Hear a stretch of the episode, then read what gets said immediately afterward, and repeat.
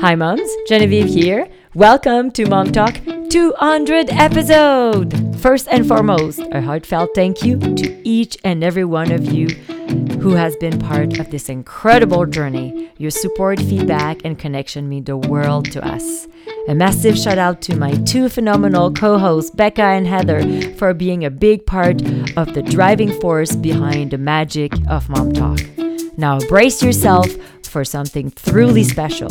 In honor of our 200th episode, we're diving deep into a topic that resonates with every parent. Today, we are going to be talking about what do we do when our child experiences big feelings and emotions with the one and only Dr. Deborah MacNamara.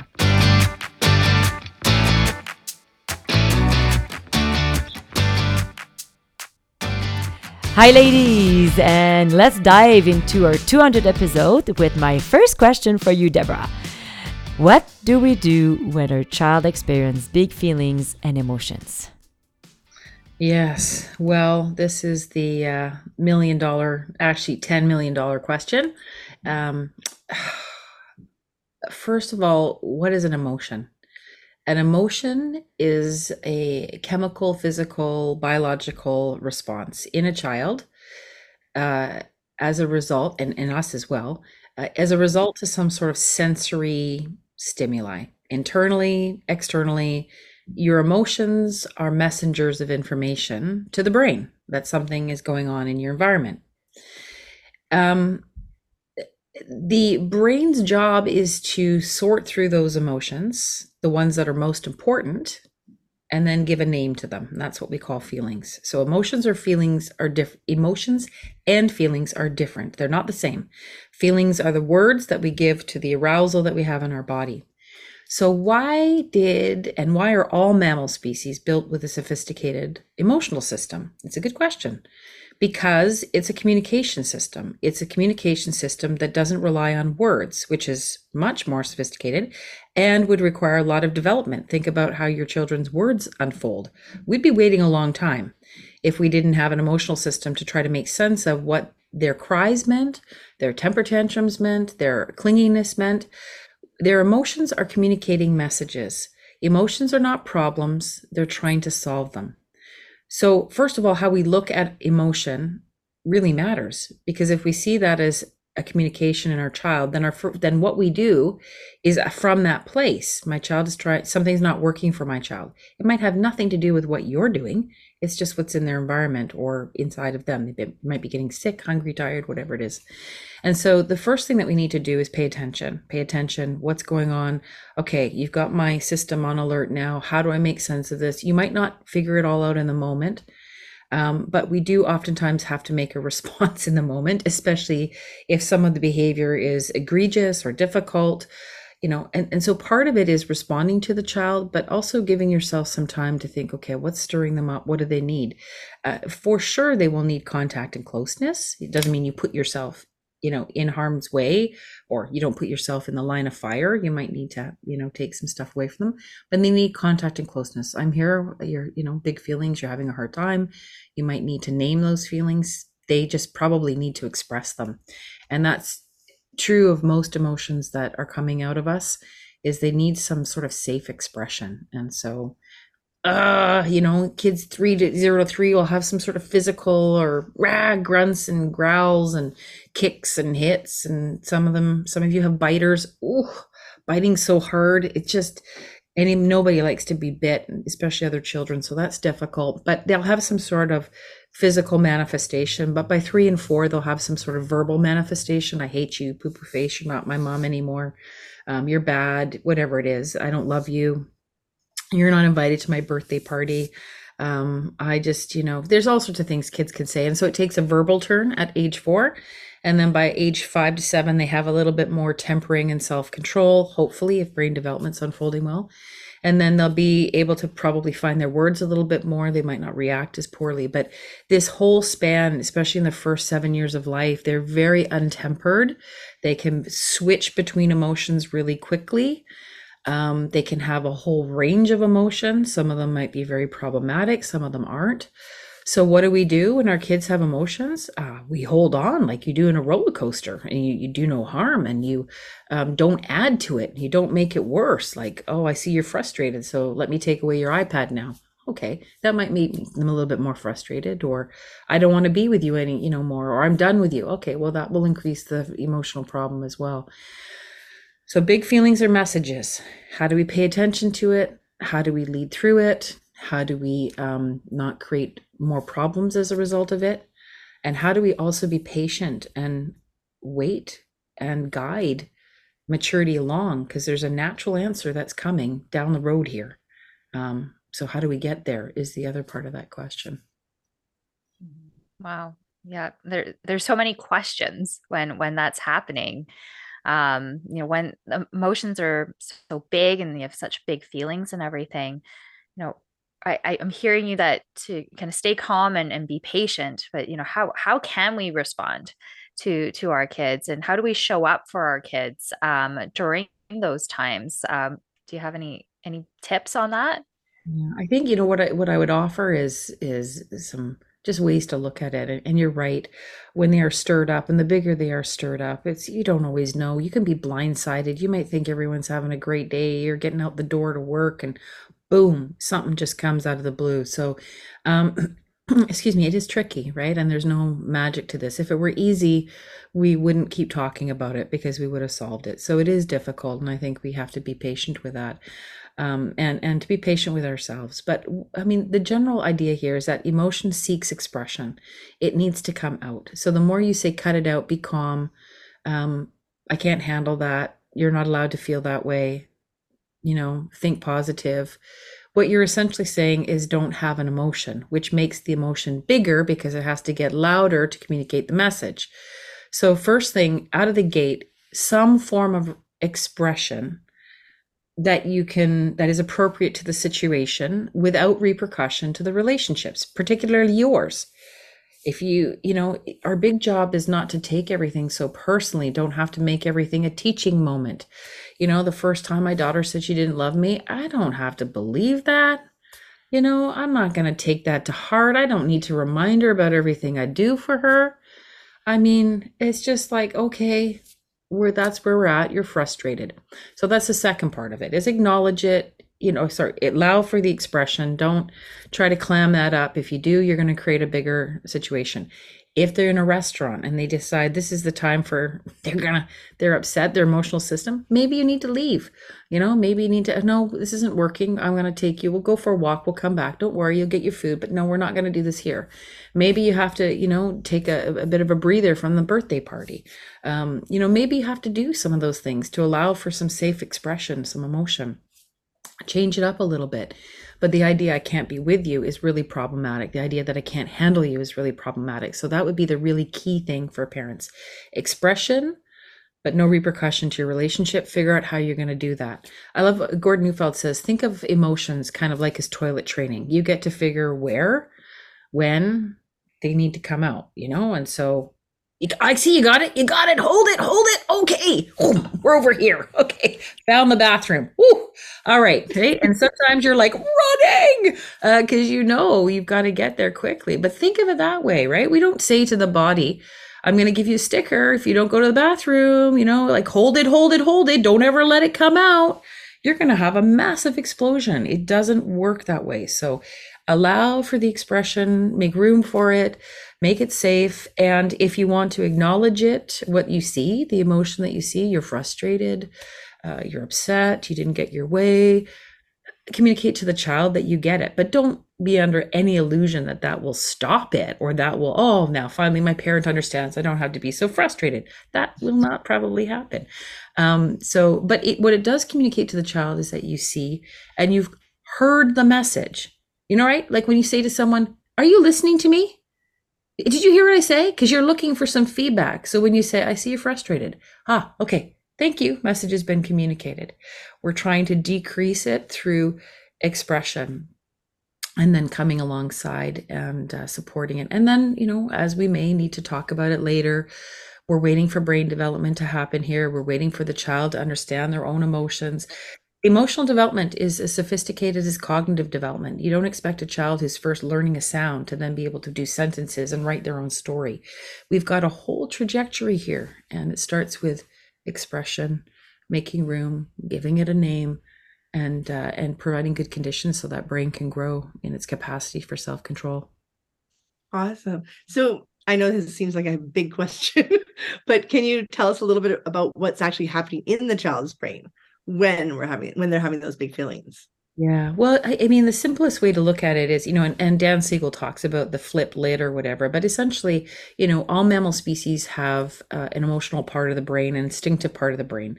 And the prefrontal cortex, the part right up in here that that you probably feel is really tired at the end of the day when you've had to multitask and is you know deal with a hundred people's you know emotions and remember to pick up broccoli on the way home and like your prefrontal cortex is tired. Like don't ask me another question because this is the part of the brain that does all that um, you know, impulse control, thinking things through, um, not reacting right away. And so, what's happening in a child's brain under the five to six years of age is that that part of the brain is not fully developed. So, they oftentimes are acting out of instinct and out of impulse and out of emotion. It's primal, primal, right? It's like it's like any other mammal species, right? Like your dog, cat, you know, horse, whatever it might be my my dogs have had how many deliveries have we had to the front door for Amazon? Have they ever yet in their 7 years of life ever been killed by anyone or hurt by anyone who's come to the front door? The answer is no.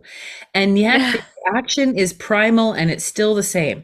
They don't have a prefrontal cortex.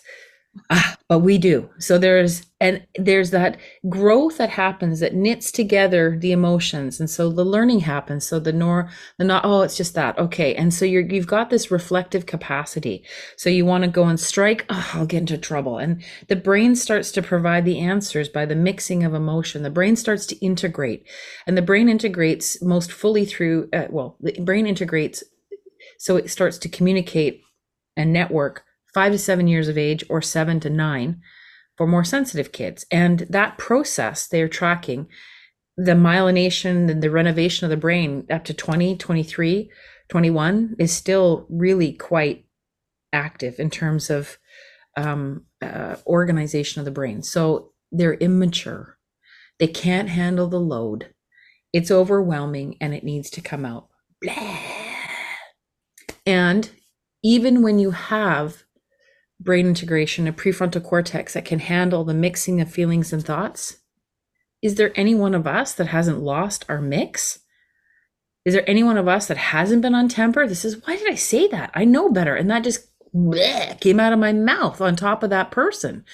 I was unfiltered. I didn't think twice. I spoke from my emotion instead of my thinking. And you realize, right? I, I was with an um, teaching the other day, and I was with an elder, Elder Linda, and she said the longest journey is from the head to the heart and just that connection, you know, that tempering to speak from that place where things are dialed in together. Kids under the age of five to seven, that's not even connected in their brains. So, yeah, yeah, that, I mean, that's exactly it right and even though our brains are are there as as parents or are developed you know what do i do if i i am too triggered by my my kids big emotions you know it, it does happen. We we as adults even though we can integrate it don't always do it. What what should we do? Yeah well if you get that sense oftentimes you know i think being aware that um, we are immature is really helpful. And the more mature you think you are and the more immature you realize you actually really are like because maturity actually really helps you see your faults a lot better you know and not faults but challenges. And so i think being aware that we will be faced with limits and that we have to try to parent within our own limits. If you're highly sensitive as a parent that's something to consider. If you have a really if you're doing shift work if you're going through a period of stress if you've gone through your own loss if you're trying to parent i don't know like in a pandemic um you know you might think oh I, I think my emotional system might be a little taxed right now. The thing about parents, and this is incredible, is that when you are in the position of taking care of somebody else, you actually don't feel your vulnerable feelings as much because you're in a caretaking mode. If you're truly in that mode where you feel you are the answer to another person's life and well being, your emotions will get muted because that's nature's way of ensuring survival in somebody else, is to make sure your focus is on them. So you take care of your kids. And then your husband or whoever comes home and they haven't taken out the garbage. And all of a sudden you're like, why did I marry you? Like, you don't even take out garbage. And he's like, is this really about What's wrong with you? I'm, not, I'm not sure this is about garbage. Hold on a second. I have to have a conversation with myself. I literally got mad with my husband. He built me a raised bed to put like vegetables in when over the pandemic. And then he had the audacity to suggest that I grow potatoes in that garden. I was like, excuse me. I'm just like, whoa. I don't think this is about potatoes. I have to go talk to myself. Like, I need to figure out. Because as parents, like, you think you're doing so well because you're taking care of your kids, but realize that there's a whole emotional current, you know, underneath the iceberg. There's a lot of water and there's a lot of current. There's a lot going on. So take yourself to your places where you have an end of the day or places in your day where you can gather yourself, you can reflect, you can just touch a little bit about how you're feeling. Remember that when your children's emotions are activated, they're going to activate yours. Try not to act from that unfiltered place. Hold on to your feelings. It's okay that you have them. Don't feel like you're the most horrible, rotten parent. You know, your child's so unlucky to have you because you've all of a sudden don't like something about this whole experience, like, my goodness, don't try to make it, you know, cut it out of you. You can't expect that from your child. Don't expect it from you. Our job is not to stop feeling, it's just not to act from a place of being putting unfiltered emotions onto them. So take yourself to your places where you have play, where you have your tears, where you can have some reflection, at the end of the day, try to gather your feelings if you can. It's really important for us too, because otherwise they build up and someone's going to get the end of that. Um, and it may be our children, the last people that can handle it or that we often want to put it on. So it's emotional self care for us uh, so that we can be able to take care of our kids. But is it going to trigger you? Yes. Don't have kids if you don't want to be emotionally triggered. My goodness, they they reveal exactly where you're immature Mm-hmm. you know that button, right? Somehow they just seem to find it.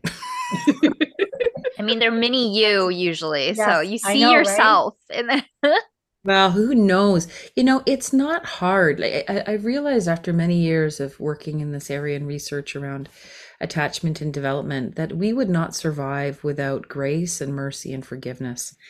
And I'm not talking about any kind of particular religious definition of that, but just the idea of grace that we are imperfect, forgiveness when we blow it, and caring enough about the other person to hang in there, and mercy for ourselves and others, and realize that we are imperfect. And so relationships don't work without those. You know, we do have to do repair sometimes with our kids and our other you know relationships i'm sorry i lost you uh, you know i'm sorry i lost my temper with you about the potatoes it's not about potatoes i'm having a hard time and this just came out and well, that's okay. I figured it was that anyway. Yeah, you know me well enough now, don't you? Oh, okay. Grace, mercy, forgiveness. And so, you know, we oftentimes do wash up on each other's shores in a very imperfect way. And and that's what love is, is when someone sticks around even when they see you at your worst. So not that we give that to our kids. We try to, you know, show up as best as we can, but um, they show up poorly often because of their even greater immaturity. And so grace, mercy, and forgiveness. So be patient with yourself and your big emotions. Be glad that you have them in many ways. It, it means you're alive. Well, grace, mercy, and forgiveness. Beautiful way to uh, let you go, Deborah, and to finish this podcast. Deborah, where can we find you? Uh, my website, macnamara.ca, or uh, social media. I'm on the usual uh, business there. Thank you so much, Deborah, for joining us for our 200 episode. We want to express our gratitude to you, our incredible listeners, and the experts who have shared their incredible wisdom along the way. Stay tuned for more engaging conversation and cheers to 200 episode of Mom Talk. Of course, you can find us on all the podcast platform and at mom-talk.ca. See you soon for 201